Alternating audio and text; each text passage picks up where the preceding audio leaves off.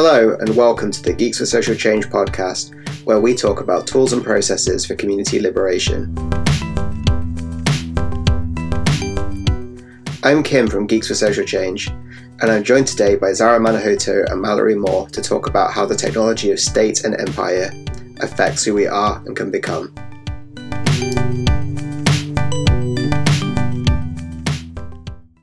Hello, I'm Kim Foale, and this is the first Geeks for Social Change podcast.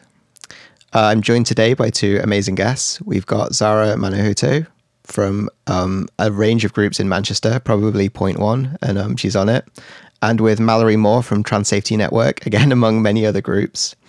Um, I'll let them introduce themselves in a second, but I just wanted to say that the point of this podcast is to start getting some conversations we've been having privately about tech and activism and the intersections between the two down on paper. We tried doing this as kind of a zine and we tried doing writing it up and coming up with other formats. But like I think um, I'm sure I'm sure they'll uh, both join me in realizing a lot of the best conversations we have at the moment just seem to be in group chats or voice notes or emails or things which just or Discord conversations and things which never sort of get written down anywhere. So we're here to kind of explore this interplay and see if we can sort of through these conversations come to a better understanding about how these two things work together. So without further ado, I will introduce uh, Zara. So do you want to tell me kind of what you've been working on, how you're feeling this week, um, anything you're excited or sad about? Um, yeah, so hi, I'm Zara.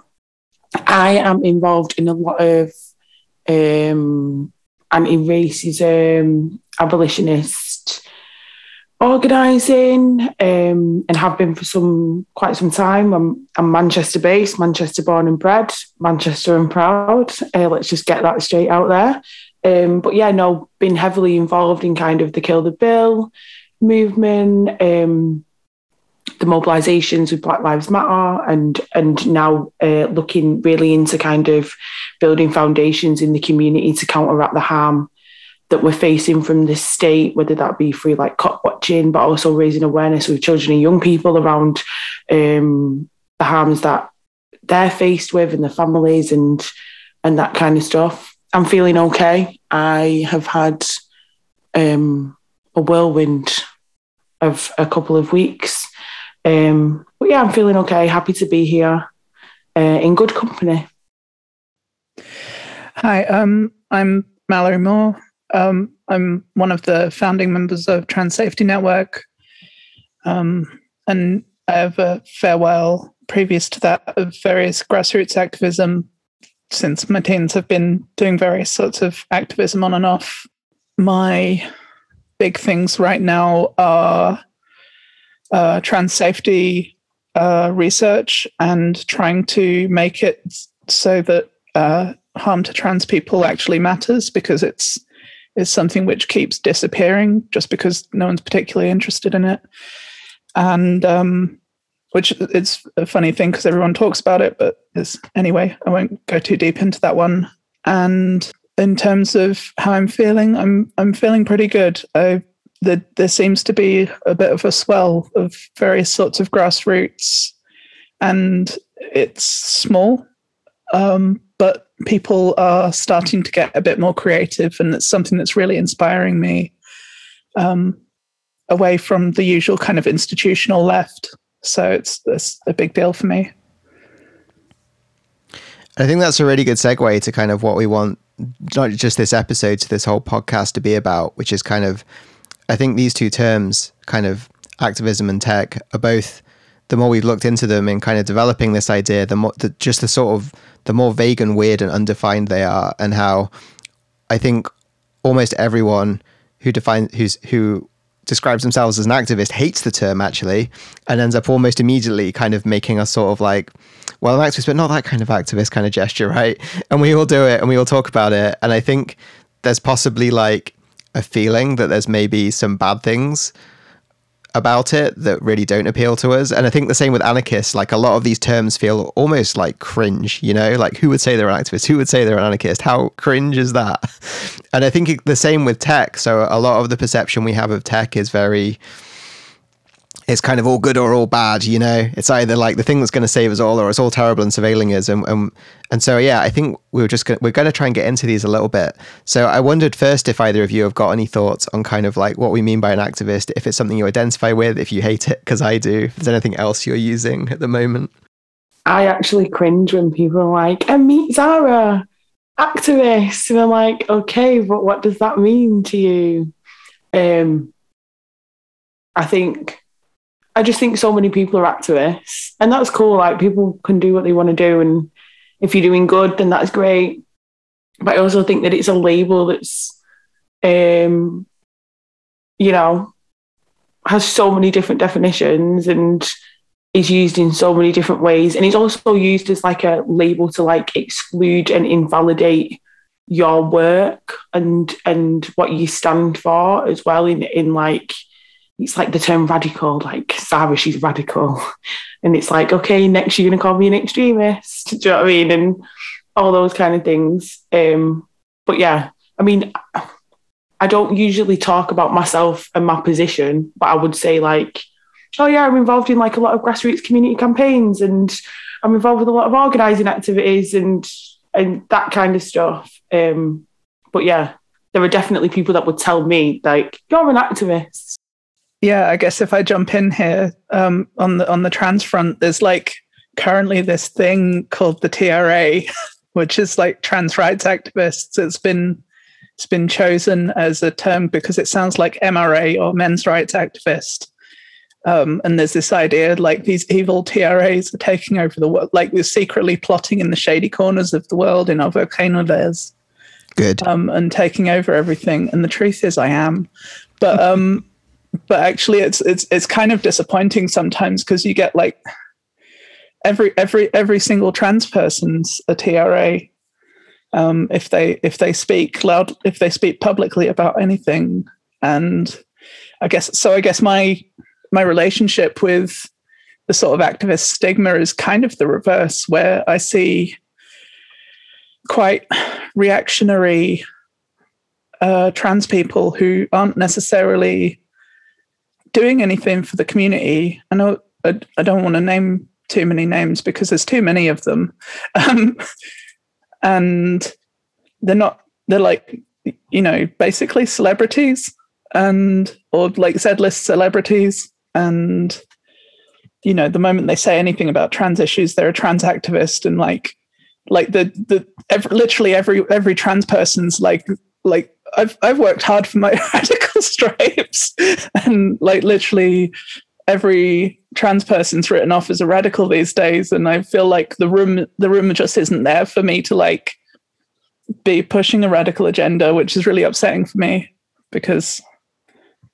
I guess that's something I've I've wanted to have, and there's just no space left because it's what what we're allowed to say and what sort of things we're allowed to imagine have been cut back and back and back in the media so far at this point. I'm not even on the edge anymore. Yeah, I think we, you know, the other term that is thrown around a lot is kind of abolitionism. Um, in this case, meaning sort of like getting rid of systems. Because let's face it, in the UK, like most of them are bad. if you point at anything, it probably needs abolishing. Let's face it. Um, but I think, yeah, it's really interesting because if you ask most people what their image of being an activist is, um, it's usually something along the lines of kind of going to a protest or being kind of obnoxious in some way, you know, like it, it's the, it's the people are terrified of, well, not maybe terrified is the wrong word, but you know, you look at groups like Insulate Britain and people just see them as someone who's slowing them down getting to work or whatever, right? Like that's like the only concept people have got and yeah, like you say, it's just bananas with trans activism where we're sort of asking for things that five years ago were not controversial, but because that's so distant from where the Overton window is at the moment, it seems radical. So, yeah, I'm really interested for you to talk more, Zara, about what you were saying about this term activist being used as a way to kind of exclude people or set them apart. Well, I think, see, for me, the funny thing is, is that I never realised that the work that I was doing would be considered activism because it was just what I did based on the fact that I come from a community that is persecuted based off the fact that we're working class, racialized. And so it was just like standing up for ourselves. It was what we were taught to do from young. Um, and then as I got older, I became involved in, you know, organizing. And then, but because of like working in and around Manchester, I study social policy, um, you know, sitting at tables with people who were in charge of institutions and in positions of power and authority and in positions that were able to kind of frame strategies and frameworks that affected my communities. Over, and I'm talking for years, this, like, because I've always been the gobby one in the room in the workplace. Like, I've never been able to keep my mouth shut. When I was an apprentice, they liked it. But then once I was a paid employee, it was like, okay, slow down. Um, but, and then it, it, they would say things like, oh, this isn't an activist space. Like, we're, we're doing things differently here. And, um, you know, you, you, don't have to shout about things and you, you don't need to get so angry. Well, actually, people are being tasered to death, or you know, people are being harassed on a daily in the in in in the streets by the police, or um, you know, we've got social services coming in removing children that don't need removing. What needed happening was the parents needed support, and I am angry, and my anger is valid. And when I'm nice and I'm calm, and I'm like, okay, you aren't listening to me. So I need to bring my assertive self into that space for you to take me seriously. Um, and to say, you know, you have to work within the system. Well, the system's causing me harm. And I'm here sat at this table conversing with you, telling you what you can do in your positions of power to make it better for us. And then you're saying, oh, but we can't do that because that's too much change, or that's not how we do things, or things need to take time. And, you know, we need to do some research into this. We don't need to do any research because the lived experience is sat in front of you. Um, and so that, and that's how they'd use it. They'd use the term activism, activists, um, to kind of say, oh, you know, calm down a bit. Not not here, not around this table. It invalidated because I wasn't, you know, what I was presenting was the lived experience of myself, community members, reflections, examples, real life examples with badge numbers and recordings. But because that information wasn't presented to them in a report written by a doctor from a local university research centre, it wasn't valid for them, which is really, really sad because those institutions make money off my lived experience and then present it to strategy leads and policy leads and make recommendations, um, all while anonymizing us, but taking credit for that work. And thousands and pounds, even millions of pounds is thrown at that, but the recommendations aren't mm-hmm. followed. And it's just a cycle of experience, research, experience, research, and nothing actually changes fundamentally for us in our lives. Yeah, there's that um there's that real relationship of inequality around um who's who's allowed to produce knowledge. That happens a lot. Happens happens happens for us a lot as well. Yeah, so I think like there's a couple of themes that come out there for me. I think one of them is like which I wasn't expecting when we started this. There's almost it almost feels like there's an element of something akin to whistleblowing to a lot of the work we're doing, where it's being the one to to be willing to stick your head above and say, actually, this isn't good enough. And it's it's interesting to pull it out. But I feel like the other part that maybe we've talked about less, and I'd like to hear what both of you do, is kind of like, what are the activities that you do that I don't want to say make you an activist because we're trying to get away from that term, but like what are the activities you do that feel of the kind of most benefit to your immediate communities? So, like to give examples, I think for me, a lot of the time it's kind of like working on some software stuff with Geeks for Social Change that we'll talk about in future episodes. You know, like that's often the most useful thing I can do for other people is to just like help them out with some like basic tech support or do some stats or something. But I think on a more day to day level, it feels more about being there to support my sort of friends and comrades and colleagues like emotionally and like making space to have these kind of conversations and to like invite people around for dinner and to like encourage people to talk about like the things that are bothering them and the kind of like you know this dissonance between the experience of living in the country and like what you're supposed to think it is. You know, if I feel like there's such a, a mishmash there, and especially post COVID when we're supposed to be in this sort of leveling up and everything's better now and it's gone back to normal, and most of us are still processing what's happened. You know, it, it, I, I can't put my finger on it, but it just feels like sometimes being what I think of as activism is just like paying attention to this huge disconnect that feels everywhere right now. So I guess there is there is that kind of care, and, and I, I I do that too with kind of um, other uh, with other activists who are like peers, um, other people doing community work and community trying to have a relationship of uh, care with other people who are doing that work in community. Um, you know, telling people they've done good, um, listening to them talking about stuff that's stressing them out, trying to provide experience where I've got it, or direct people onto people that might be able to help them if I don't have it. I think that's a that's like a that's a foundational thing. Um, just making sure that it's sustainable. Like I got a peer organizer that I do I do a weekly debrief with privately, and we just talk about shit that's happened, um, and just like deal with it and try and work out not not even try and work out solutions to it, but just like talk out shit that's happened in the last week because uh, there's always something. I'd say that I do a range of things. So you might see me on a Saturday with a megaphone stood on St. Peter's Square, shouting my mouth off, um, leading chants, marching, but and then you know the back office organising that comes with that, organising a demo, um, but then, and that's like your typical in it. Um, but then I also do information sharing, raising awareness within the community. Like the biggest thing that I think I do is listening and offering space. Again, like what you've just talked about because I am then able to take what I listen and what I hear and do something with that. It's in many ways is actually kind of a real driving force behind my work, and I, I am able to identify needs within the community. So recently, there's been like a rollout of like know your rights training that's been made available to children and young people, um, parents, um, allied professionals within the youth work sector.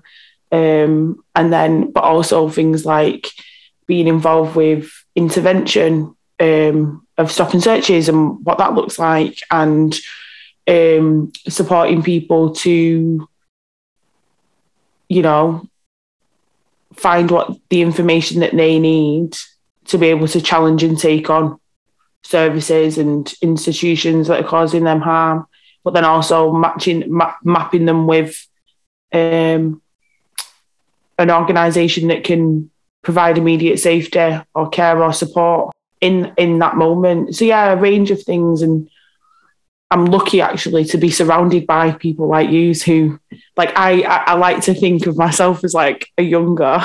I'm like 30 now but that I have like all these people who are just around me who I'm able to be like, can I just talk this through for a minute? And, you know, this is happening. And I say all the time, like, I walk with confidence because I have so many people around me who offer this knowledge and information to me. Um, and like, me and Kim have been known to be voice noting till one o'clock in the morning. um, but yeah, no. And I like to think that I bring that information and share it with others it's interesting because when you talk about it this way, it's almost like you know, it almost feels like the work that goes on on the network level is like a big mycelial network, and the protests are like the mushrooms that spring up, right? But it's kind of um, it's kind of wild because I guess maybe because because protest is seen as like the entry point to activism. Maybe we get to blame the SWP for this now. I think about it. Another thing to put on their sh- their shit list like it's like all this other stuff I feel is almost like more important on it is much more important on a day to day basis. I think protest is like often a flashpoint and a way of letting off steam, and it and it should be a way of like experiencing joy and seeing your friends and hanging out. And it it's just I'm I'm not sure how people can get involved in this if they don't go through via this protest route, which then sort of sets the scene for everything that comes after, and you end up with just the angry ones like us hanging around. I don't know. And it, I suppose everyone's angry. I don't know.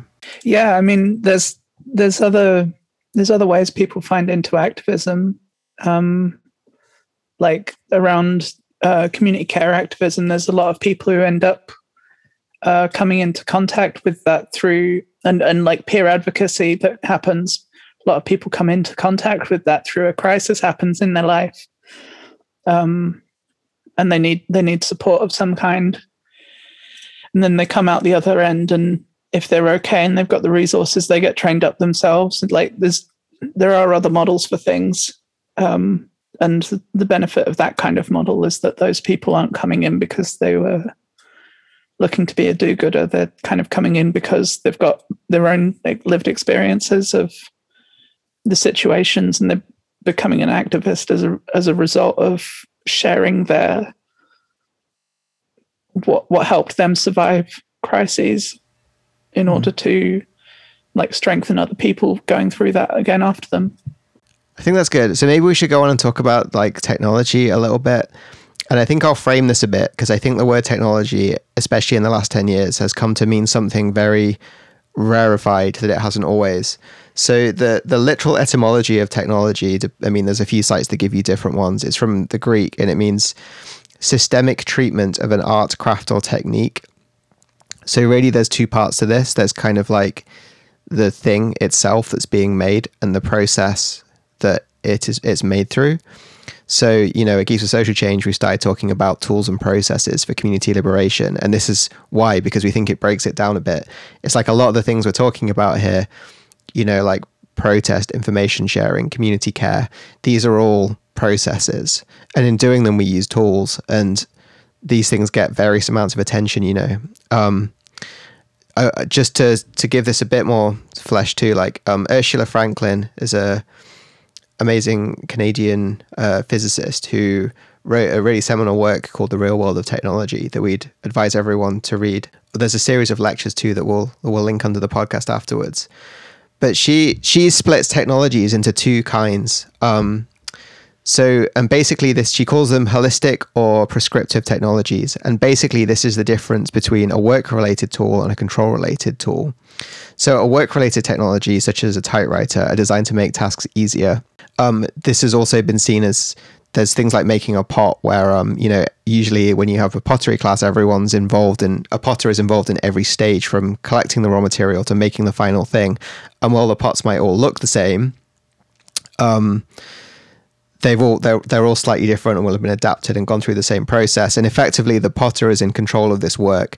Or if you're using a single a network computer the computer operator is in control of this work. And then a prescriptive technology is more like a technology of the boss. So if we think about say making something like a steel beam this is like then a, a, universal unit that can be sort of picked up and reproduced. Or if we think about a computer that becomes networked, that's then something that a boss can sort of see how much is being produced. And so it, it turns it around and it means that it enables this control by people on the workers that are doing it. And I think it's interesting that these two even though they might have the same tool, the process here is very different. So this is how we've been thinking about technology, and I think we've not been necessarily communicating it very well. but I just wanted to put this into like frame tech. I don't know if that's like way too academic or like what people think about that and how you think about kind of what technology is and how you use it in your day to day life. I don't know who wants to go first. so tech to me is that thing that I'm not very good at and I don't really get um, in a nutshell, I have a phone, I have a laptop, and just about use like Zoom and Word and that kind of stuff. Um, but in terms of like with the work, like organizing, it's only since meeting you, understanding that the two need marrying together and that that work is actually taking place. I just wasn't aware of it because the work that I've always been involved in has been very boots on the ground, face to face meetings, meeting with people in the community. It's always been like conversational. And if we brought, um, if there was any kind of techie bit to it, it was basically to like email someone and e- like emailing lists and um, you know, recording misconduct by the police on a phone, for instance. But then as the years have gone by, um, and the organising has gone kind of national, they've it's been like, okay, we need to really get more structure around what we're doing, but then also understanding how we can be infiltrated through tech, how we can be monitored through tech, how we're so easy to track and trace, um, and that the government and um, you know all of these statutory bodies and services have like whole teams of like media and communication and all that kind of stuff that we're having to deal with. And it's funny because they do a lot of their work as well, like through tech, like con- consultations but we're not accessing any of that information because it is online and it is free surveys and all that kind of stuff. So I'm still finding my footing. But then I'm also understanding that I don't need to understand everything. I just need to communicate with the people that do so that then they can do their magic and we can work together. I th- uh, like I, th- I think it's I think it's interesting that the first thing you said is tech something you're not very good at, and I, sh- I, probably should have explained in my introduction. I'm I'm a technologist um, for a living, but like, um, yeah, I think I think I think this is actually a big feature of what's happening with tech in terms of automation and computerization of technology. Whereas, like the examples Kim gives of tech being like you know potter's wheels and things like that. Um, which is which is not how a lot of people think of tech these days. For me, tech is um is like you know human includes human processes and you know how we how we talk to each other. If we have if we have a process for like vetting new members of an activist group to see if they're safe or not, things like that are still technology to me. But like what's what's going on in part is that you've like you say you've got these these these technologies of surveillance and control that are invading our lives through being useful, like phones are useful, um, but they're not transparent to you. Uh, they betray you to the police. They um, send your information to like advertisers, which is sold. Um, you know, you do, you don't have control over that very easily. Most people don't have control over that. Um, so yeah, like I, th- I think this this aspect of the lack of transparency in tech is is is such a huge problem in terms of how hard it is for for people to have any control over their lives when all of that belongs to the people with ownership of the tech ownership of the ways ownership of the means the tools and the processes all belong to some, someone else. And they work for someone else even if you've paid money for it which is like that's kind of that's kind of the thing it's funny that you like when you say it like like I think of tech as like this big massive black hole. Mm. like when you you know like the phone stuff and I'm like yeah that's happening up there somewhere and I don't really get it and it's it's but I need my phone. Yeah, because that belongs to someone else. That's that's kind of what I mean. That that all of that process, like right right, right from the like silicon chips in your phone and how those are organized all the way up to the equipment in the satellites that's like taking your phone call to some other place. Um, the, like the whole thing belongs to someone else, and because they have control of it, you don't get to see how that works. Even even if you were able to like understand it, which is like yeah. And I think that actually, like to me, the unknown is quite scary. Yeah. Hmm. So instead of pursuing the scariness, I just kind of block it out. Like even at uni, when I'm at uni, I was the person who went and sat in the library, pulling the physical books off the bookshelves and reading them and writing notes by hand rather than accessing all these PDFs. Because once I've downloaded something, I can never then find it again. And, you know, all these different things. And I think so. And then, but what you said about processes also being like human processes, now those I can do. I'm very meticulous with ways of working and I like my lists and I like this and I like that. And, um, so to think of it like that is is like nice for me actually to take out of this conversation. Uh, uh, yeah, it's like something that really triggered a lot of this thought process for us too was just this statement people make when they say like I'm not a tech person or I don't really get computers, and I'd kind of challenged to find a single person, at least in the UK, who's doesn't spend a decent part of their everyday life like on their computer or their phone doing something.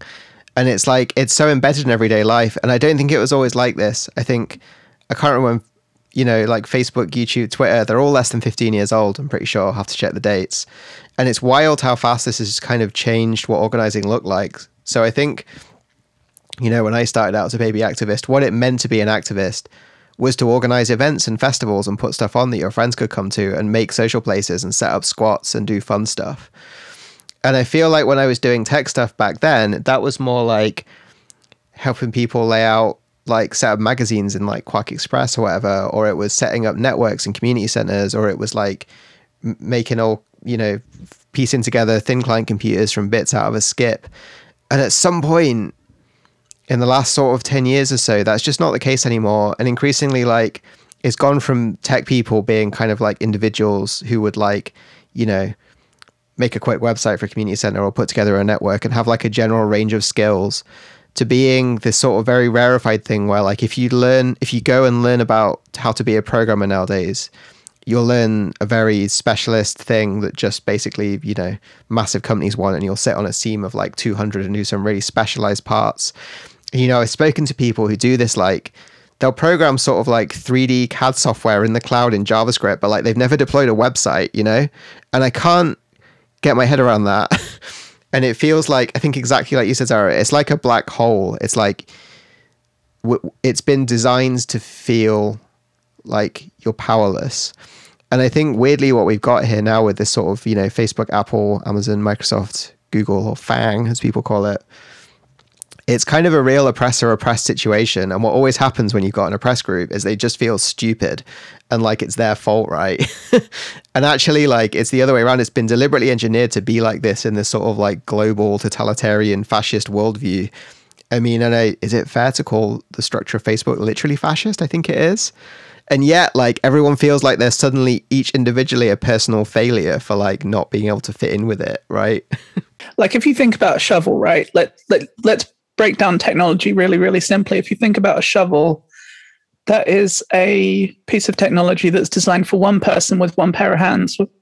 Okay. And it's got like a, a thing at the end that you hold. It's got a thing, it's got a shaft that you hold as well. You dig things with it. It's got a place where you can put your foot. Um, that's a one person thing. Uh, and it's designed with like the intention like this is this isn't something that we think about when we look at a shovel but it's designed with the intention that one person is going to be using that not two people or like any other configuration. Um, it's not going to be very useful for someone with like only one hand. Um, various other things going to be problematic for it because it's been designed with one purpose. And if you if you look at things like Facebook or like the mobile phone network, that stuff's opaque not because um, it's it's it's it's not it's not visible to you as an end user because the intention is that you're an end user. Shut up. um, like that, it's not. It's not that the end users are stupid. Um, and I've, I've I've worked on telecoms equipment. They have lots of information. They have like uh, a, a, standard telecoms um, uh, hub uh, taking like fiber into like a fiber cabinet or something like that. Will have like you know, it has a special access door for for law enforcement. um, uh, that's like standard built into all of them. So uh, for some people, it's very very easy to access that kind of technology. For everyone else, it isn't. Mm. Um, and they're designed that way. It's it's like it's not. People people often feel stupid because, like like Kim said, people feel stupid because they're disempowered because the technology is disempowering. It wasn't designed with a handle for them to hold on to and I think that's the really, you know, the, the handles are all pointing towards the people who own the equipment or the people who have legal powers to seize control of the equipment. And it's funny because, like, so I'm 30, so I've watched things come in. And it's funny because I say all the time, I'm, I'm so glad that I actually had a childhood, and I call it a childhood because I used to go out and play Kirby and knock a door run. And do you know what I mean? Whereas the young people that I work with, my nephews, my nieces, all them, they've just been on screens from day dot. And but for them, this is their norm. So they've been born an end user with tech how it is now and don't know any different. Although like some of them that young people that I work with are into coding and are doing that in libraries now from the get-go. But like what you're talking about, this whole like infiltration mechanism that's built into this tech that nobody's aware of. I think even when people are aware of it, a lot of people are just like, just like when the state refuses to feed children and it's oh that's the way it is. There's nothing you can do to change it. Whereas like especially now for instance in manchester i have a real motivation to be educating children about how the data on their phone can be used against them. Like media and how that even just media on that's on your phone can be used against you. And i think we have to be thinking that way now don't we? And it's funny because that is a thought path that use will have had for years i'm guessing like just kind of been in that zone. Whereas i'm just still catching up because we a lot of the work that I'm involved in still very much is about putting chairs out in a community centre and putting them away and making brews and you know having physical space for conversation and a lot of our activism is face to face but what we're now realizing is the experience is also tied to the tech in your lives when you're not in those spaces. This might be a good segue into talking about um, a huge case that's just happened last week with a joint enterprise trial. Um, it's 30th of May. I'm not sure when we'll be broadcasting this, but uh, I wondered if either of you do, you do you feel able to do an introduction to this case, Zara? Because I think it's maybe a you know a lot of this can sound really virtual, but I think where we're coming with this is like this isn't this is very real and very literal and happening right now.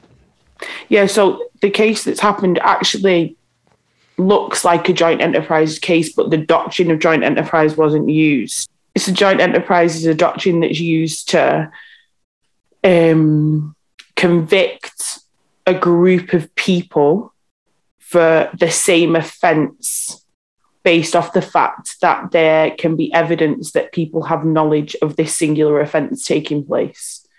Um, and we've seen it happen before in, in Manchester multiple times, um, use of joint enterprise, where um, a violent crime has been committed um, by one, two, three people, um, and groups of up to 12 or 15 people have been prosecuted, um, found guilty, and sentenced um, for that, um, whether it be murder or, you know, like a serious harm, because they have been found to be closely associated or have knowledge of that harm taking place. So, what's happened in Manchester just now um, is that 10 boys have um, tragically lost a friend in 2020 and um, were conversing in a group chat following this in moments of grief to organise a memorial. Um, different things happened in aftermath where harm took place um, in terms of like uh, which involved um, a weapon um, and a car, which um, two or three of the boys, three of the boys were involved in and had knowledge of at two different times. Um, but ten boys in this group chat um, were arrested by the police because of being part of this group chat and were charged with conspiracy to murder um, and conspiracy to commit grievous bodily harm. Um, and all 10 have been found guilty of that.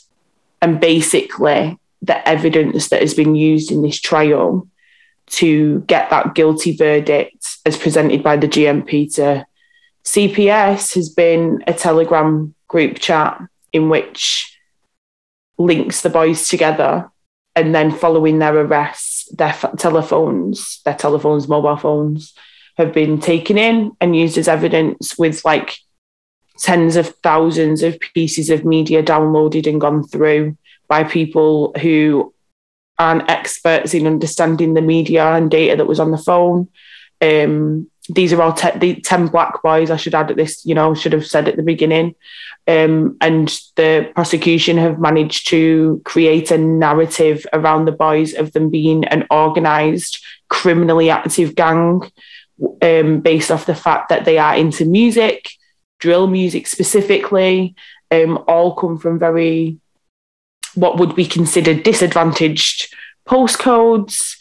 Um, you know, they have black skin. They, um, one of them um, had a, a drugs offence, which actually was completely because of a lack of safeguarding, um, safeguarding failure in his life. So yeah, basically this narrative has been created based off the media that was on their phone, um, where people were posing in pictures and in videos because some of them were rappers and in music groups, which then was able to bring forward this gang label um, because they wore the same colour, where actually some of the evidence that they provi- provided in the trial was absolutely misrepresented because it was footage from London and not even with the boys in the in in, in this group. Um, so the jury, which you know we never get a jury of our peers, let's be serious, found them guilty. Four of them have been found guilty with conspiracy to commit murder, and six of them have been found guilty with conspiracy to commit GBH, and um, the sentencing hearing is taking place on the 30th of June. They're looking at some serious, serious sentencing, um, double figure sentencing for a moment, moments of grief. Um, with In no some cases, as few as three text messages, I believe. Yes. Right. Yeah. Yeah. So I think, yeah, um, I'm intrigued to bring in um, Mallory's thoughts here. But I think, you know, one way of looking at this is kind of a massive systemic failure of a load of technological systems, right? So you've got policing, you've got the courts, you've got the individual functions within the ways that these work, you've got all this content, which is presumably being pulled from, you know, I presume the draw videos are kind of on YouTube. So it's almost like none of these services give a fuck, right? they they don't care. It's like an unreal kind of massive catastrophic failure of this whole system to represent these people. Yeah, I mean, in terms of the technological aspect of that, um, I don't I don't know where to start. I see a lot of the criminal justice system as a as a technology for further aggravating class divides. so, um, I, yeah, I. You, I mean, you can you can tell it's a, you can tell the criminal justice system is a technology for for for perpetuating class violence because it does that to 10 boys and you know politicians can do un, unknown number of criminal things and get nothing.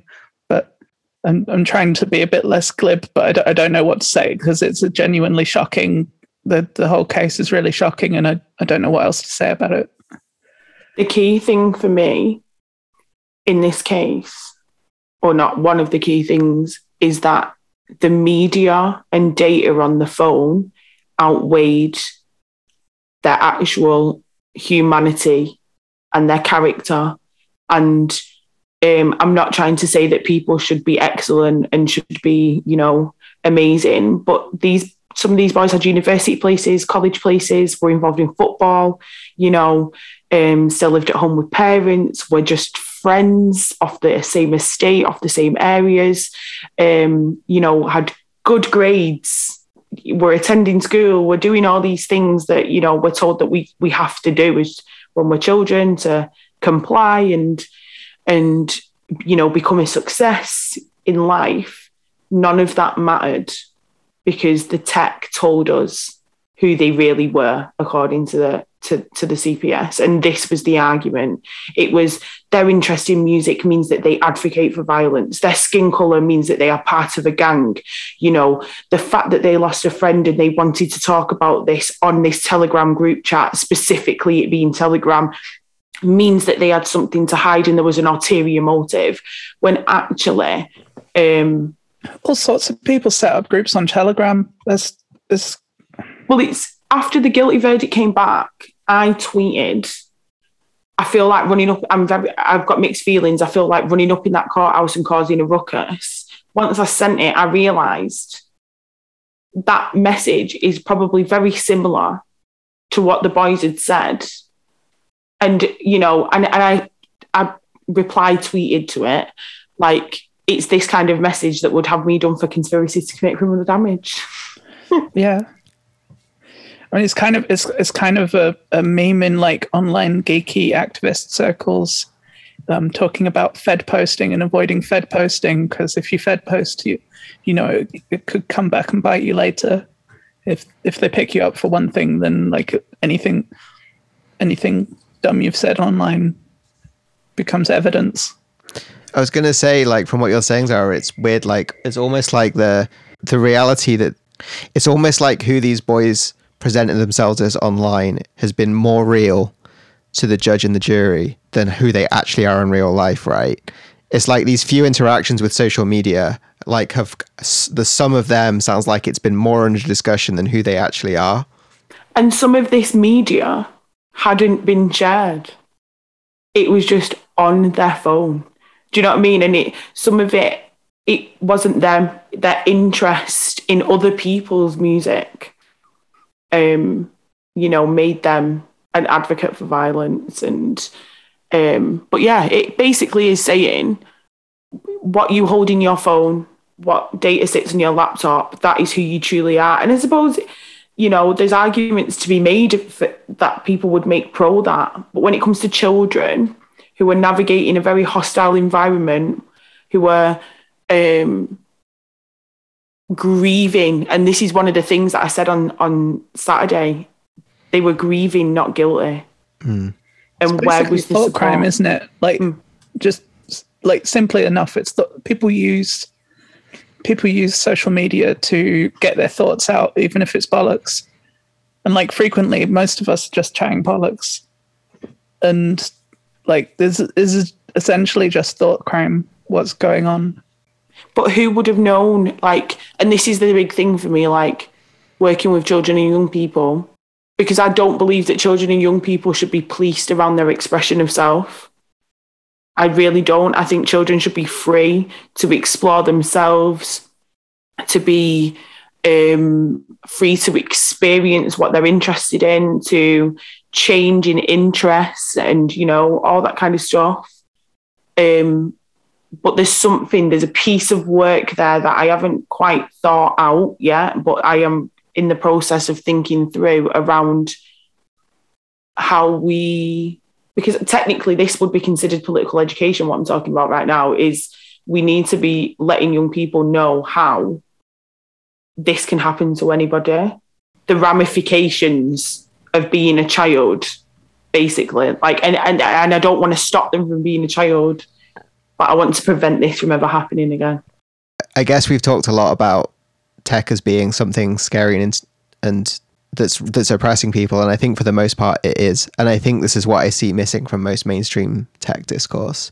Is just like there's always this. It's sort of portrayed as this kind of value neutral thing where it's like, oh, we've made a cool new little widget, isn't that nice? And then you look at the sort of sum total of it all, and it's like, no, it's definitely not nice.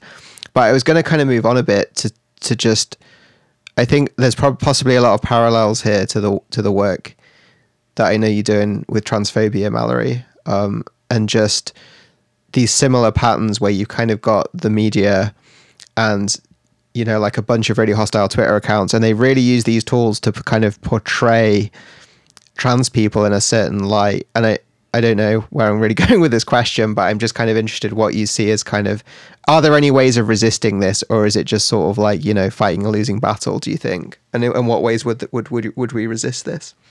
So, like on the on the on the trans question with respect to institutional transphobia and and technology, like the history of trans the, the big one is like trans healthcare, and the history of trans healthcare is one of trying to stop people being trans fundamentally like transition related healthcare that we have now started off with them trying to stop people being trans and then realizing that they couldn't.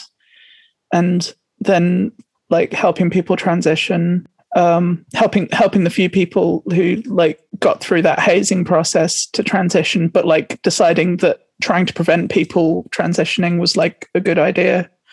So we're in like this current so there's so there's that angle on things of of our whole healthcare system is trying to mitigate our, against our existence. And then there's all this other there's a other side of stuff which is like the the processes in society in general regulating gender, regulating legal gender, um, and how how spaces are spaces and processes are gendering.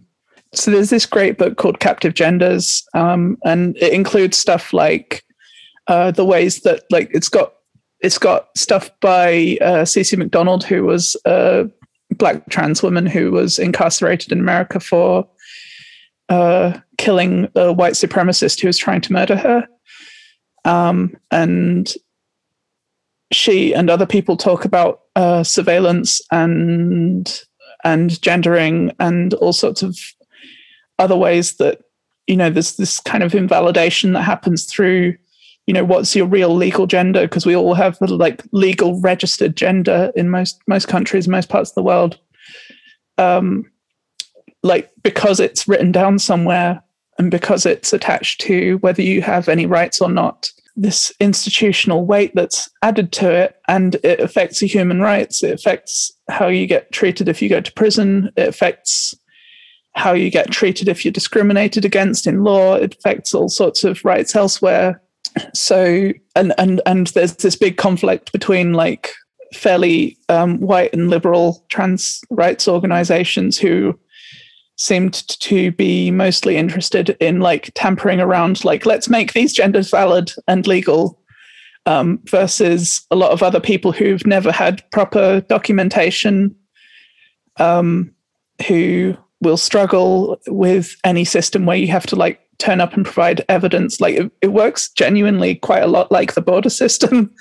Uh, you have to like doc- have documented evidence that you've been like in this particular condition and that you've been validated by these people and like you've been doing it for two years and you've proven you're a good citizen because you like signed up and you took your hormone pills and you were like you know so you've got a right to change gender and then the government will change your gender for you. And it's just absolute like the the entire thing seems to be designed around hampering trans people just getting on with their lives mm. um, all for the all for the purpose of maintaining this binary separation between men and women in law. That like, you know, we we have other we have other social classes where we can protect against discrimination without having like an actual legal status that makes you that thing. Um, we protect against like we protect against homophobic discrimination or against racist dis- discrimination without you being legally homosexual or legally black. Like we don't we don't have that, but um, in terms of gender regulation, we we still very much have that. Uh, so that's what I would say is probably the big the big um, the big divide in trans activism is around whether we should like tamper with that system and make it better for some middle class documented trans people who have like two or three years worth of documentation and like signed letters from two different psychiatrists and can prove like they've been employed the entire time so they can get a letter from their employers to like show that they've been properly living as a woman or a man or like whatever uh, versus people who think that who can like recognize that that's actually really bad um, as a, as a system and we should probably just abolish it. So, yeah. Does this mean one day I'm going to have to pass the exam to show that I'm just some weird like gen- gender disaster goblin? Is that going to be like official one government the, form? Like one of the most, one of the most, one of my, one of the most passable middle class trans women that I know who has been like transitioned for several years, like got every single surgery, got like a bunch of other stuff um, got rejected from her first application to change her gender. So it's like you, like, like maybe they don't feel like it that day, right? um, yeah. Which again, it's a it's a lot like the Home Office as far as I'm concerned. It's a bit like I don't know. Anyway, so Something and, that's really struck me here is like I think we've talked a lot recently about between the three of us in all these voice messages we're talking about I think just about the kind of intersectionality to a lot of these issues feels like it's kind of gone down the river a bit because there's just so many day to day fights on all of these issues that kind of take over, especially if you're a bit terminally online, like I think it's fair to say all of us are. And it really just strikes me like, you know, these are two vastly different use cases. You know, the case of these kind of ten black boys from Moss Side, and the case of kind of like, you know, often sort of middle class trans women, and but there's there's these like real connecting lines, and it and I think this tension between your representation in the technologies that exist to control our lives and how you actually are as a human being. This seems to be a really big tension and maybe almost the cause of, to bring it back right to the beginning, where a form of activism starts. So maybe what I'm getting is there's a sense that kind of like if, if, you know, your, your representational fit within this, within this bigger system gets too disconnected from how you actually are, this is almost what forces you to become an activist. Because you don't really have any choice. It's like the system has like sort of popped you off the side, you know, like you don't fit anymore. And then really the only option you have is to kind of, I guess, like, depending on your perspective, either fight to be re included in it or fight to change the system because it sucks. you know, I've been talking recently about how it's sort of like, you know, we get invited to these listening events and consultations which basically get ignored. And it's kind of like they're, they're, they're passing us felt tips and we've kind of got the firelighters we're ready to like burn the thing down. And it's like we're just we're just on two completely different wavelengths you know?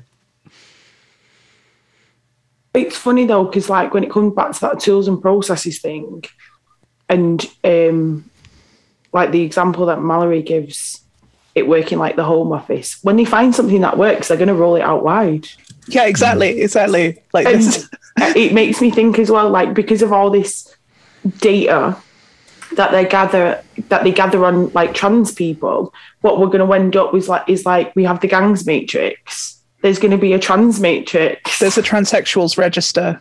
Okay. okay. I'm not on it because I refuse to sign. I refuse to get myself licensed as a transsexual. Fuck it.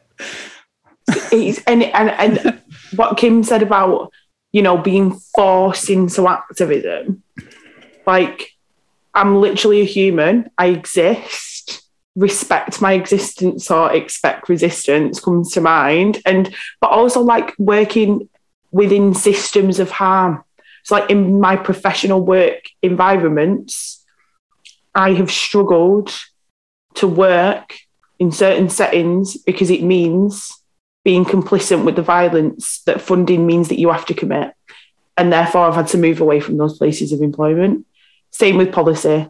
Like, and, and that's why when I have conversations with people in the community and we're talking about things, and I'm like, oh, so basically, you're already part of the movement. And like, what? And I'm like, well, if you've stood up for this and you've said no to this and you don't want that because you need this, you're already with us you just need to draw the lines. And I like to think I was having this conversation with you the other day, Kim.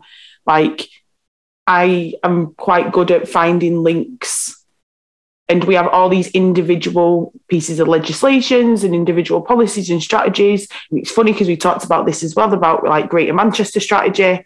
There's all these individual things, but actually they all work quite well together, but nobody's connecting the dots until you're that in it that you can only see the dots. And it's sad to be for me sometimes because sometimes I wish I couldn't see the dots so that I didn't have to be angry all the time, so that I could just chill out and like enjoy a night with my friends in town.